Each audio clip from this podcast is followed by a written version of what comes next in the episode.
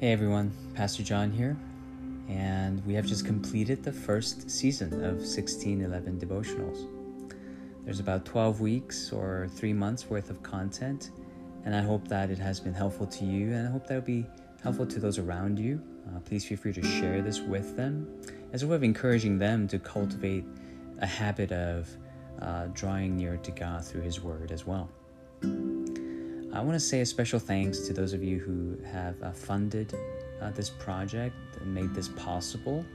And those of you who have signed on to become monthly supporters of any amount through the Anchor app. I want to thank you guys so much.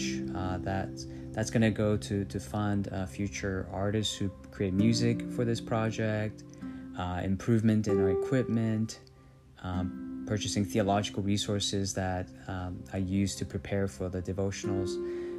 So thank you guys so much for just being a part of that and making season 2 possible as well. That will most likely come early September.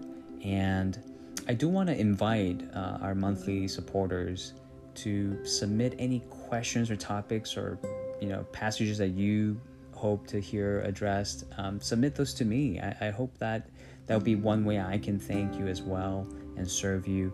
And I'm sure that other people will find that relevant and helpful at the same time. So please do submit those to me at writepastorjohn@gmail.com.